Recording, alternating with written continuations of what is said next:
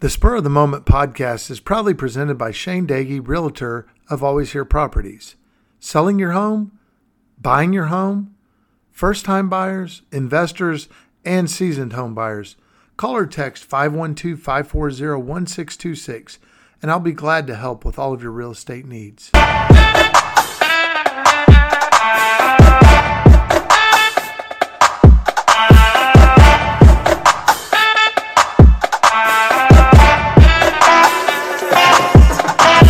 Good evening, ladies and gentlemen. Welcome to the Spur of the Moment podcast. I'm your host, Shane Daggy. And I'm your co-host Drew Daggy. Welcome to episode 141 of Spur of the Moment. Yeah, coming straight from the Simonator Studios in the heart of Texas. The Spurs lost one, and it wasn't even close to the New Orleans Pelicans. The score was 119 to 84. That was a brutal beatdown uh, at the hands of the Pelicans. So I knew the Pelicans were good. Uh, but we were missing some guys and just came up really, really short. That drops the Spurs' overall record to 19 and 53. 19 wins, 53 losses. And uh, coming down the home stretch of the season, pretty much solidified in that third lottery position. But, uh, you know, this game had a lot of uh, new faces, a really weird starting lineup. What were your thoughts, Drew? Yeah, a really bad game. Season low in points with 84 and absolutely got demolished. Didn't shoot well at all. A lot of people had bad nights. Literally, probably had career low nights. Our shooting percentage was 34%, and our three point percentage was 31. Terrible shooting night that's okay. We were doing this to teams in the early 2000s. Do you know what I mean? Yeah, I know you're right. And it was. That's how it was at the, the heyday for the Spurs. And now we're on the other side of that. And it's a big piece of humble pie for the San Antonio Spurs nation, but it, it is what it is.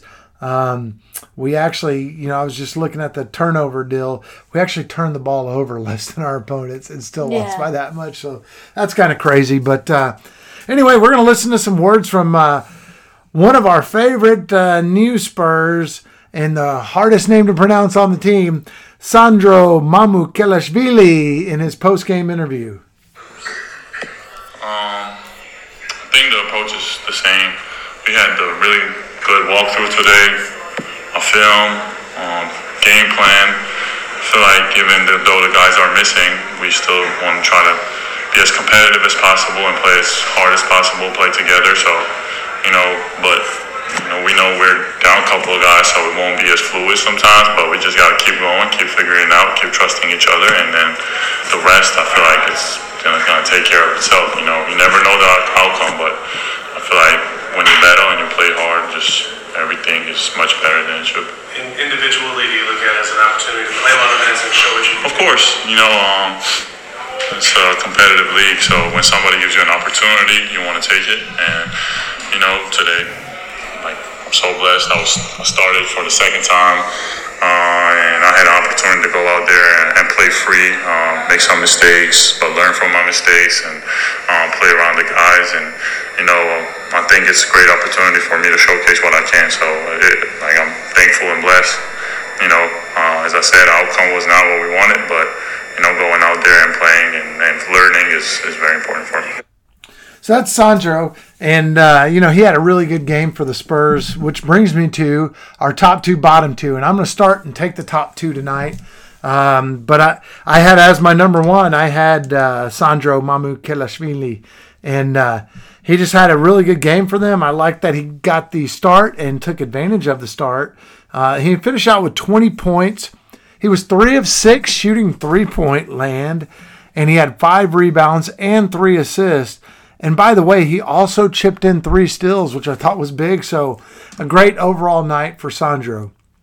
My number two on my uh, top two was uh, Tre Jones. Tre Jones had a good night, in my opinion. He had 15 points, five boards, eight assists, ended up shooting seven of 13 overall uh, from the field and uh, he also chipped in a steal. So Tre Jones had a great game, and and Sandro did. That's my top two. Drew. Yeah, I definitely agree with that top two. There's really an easy top two tonight.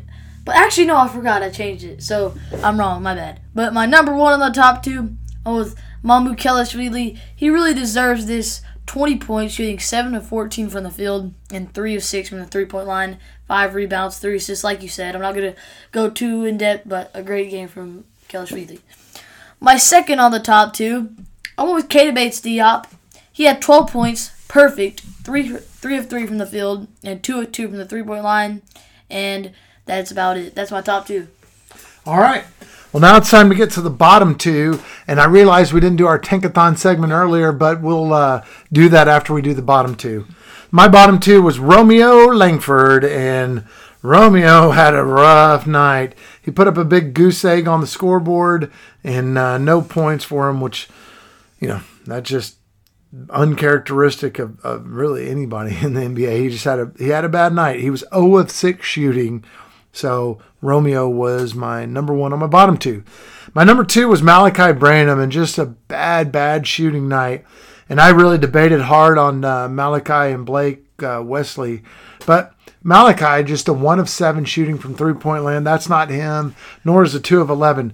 But I think you're going to see this trend, and I'll, I'll speak more on this probably in the coming episodes, is just the wear and tear on the younger guys of a full NBA season. You got to understand, in college, they're playing 30 games a year, and this is now, we're in the 70s of games. So they've more than doubled what they, they play typical college season. Plus, you got guys that are 19 and 20 and 21 years old. So, uh, anyway, Malaki was my number two on my bottom two.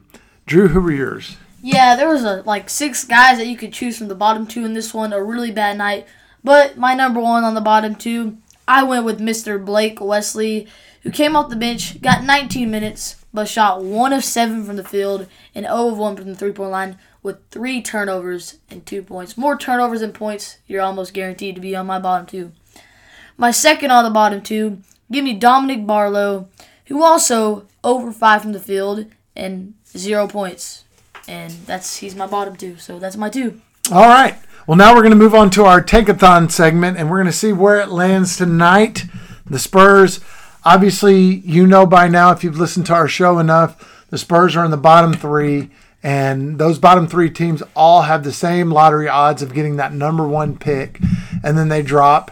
Obviously, as it goes on, you know, from there. But uh, anyway, the Spurs are number three, and it seems to be a lock. It's not officially locked yet, but it, it seems like that's kind of where we're going to lay for the lottery night, which is creeping up in May. But let's do our mock draft for tonight. And tonight, the Spurs dropped to number five. If they got the number five pick, Drew, who do you think it would be? Yep, who do I think it would be? I think it's going to be Ausar Thompson at the number five spot. But it's a debate between um, Ausar Thompson and what's his name? And Nick Smith Jr. But Nick, you can watch Nick Smith Jr. tonight if y'all want to. But I think Ausar Thompson is going to be our player. Yeah, I think that's a good pick, and he's one of the two twins, Amen and Ausar Thompson, and we've talked about him before. But uh, he's the same six foot seven, two hundred seven pounds. But Ausar Thompson apparently is a little better defender uh, based on the scouts. So um, just maybe can't do as many things, but I think he's a better defender and a better shooter from three point land. I just think uh, Amen probably creates a little more. So, or from what I can gather. All right. So now it's time for the question of the day. Drew, what do you got for the question? Yes, I have the question from Kobe in San Antonio, Texas. His question asks Is this the worst starting five the San Antonio Spurs have put out in the 2022 2023 season? Mm-hmm. So let's go over the starting lineup Good for question. the Spurs. That is a good question. Here's starting uh, power forward Sandro Mamu Kelashvili, Keita Bates Diop, Tre Jones, Romeo Langford, and Malaki Branham. So there was no uh, Keldon Johnson, there was no Devin Vassell, there was no Jeremy Sochan. Um, so I'm going to take this one first, if that's if that's all right, or do you want to take it next. Okay. start. I most definitely think this was our worst starting lineup. And I think it's one that would rival uh, a lot of G League lineups. Yeah. I, I really do. I think uh, there's not. I mean, Sandro obviously got cut by the Bucks. Keita Bates Diop was an end of roster guy who's made himself into a decent role player for the Spurs. Tre Jones is a really a backup point guard that he's starting as a point guard, and then Romeo Langford is a backup guard as well. That's that was forced to start, and then Malaki Branham, a guard that I think will be a starter in the future for the Spurs, but he's still only 19 years old. So that goes with my thought of this would rival the G League uh, starting five for a lot of teams. Uh, Drew, what about you? Yeah, I think there's literally only one starter that's been a starter for most of the year, Tre Jones, but he's been hurt lately. He's been coming back from an injury. I do agree.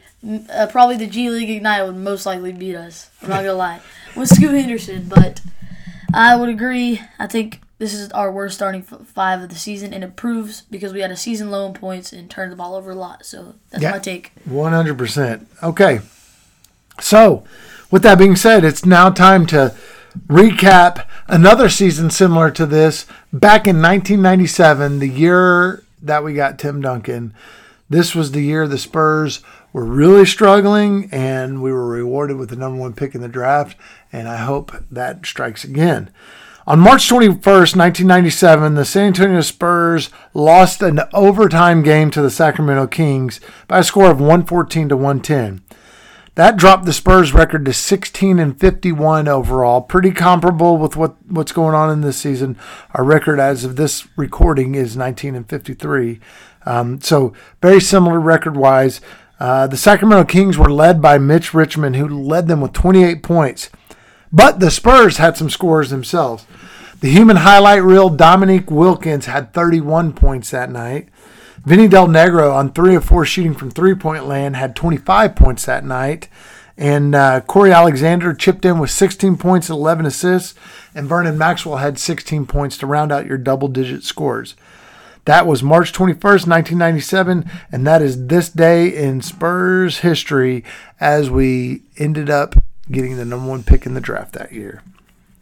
All right, now it's time to preview the upcoming game. Drew, who is the Spurs' next opponent, and what can you tell us about him? Yeah, our next opponent is the Milwaukee Bucks, who, in my personal opinion, I think they're the best team in the NBA. I don't know what everybody else thinks about that, but they've just been streaking lately.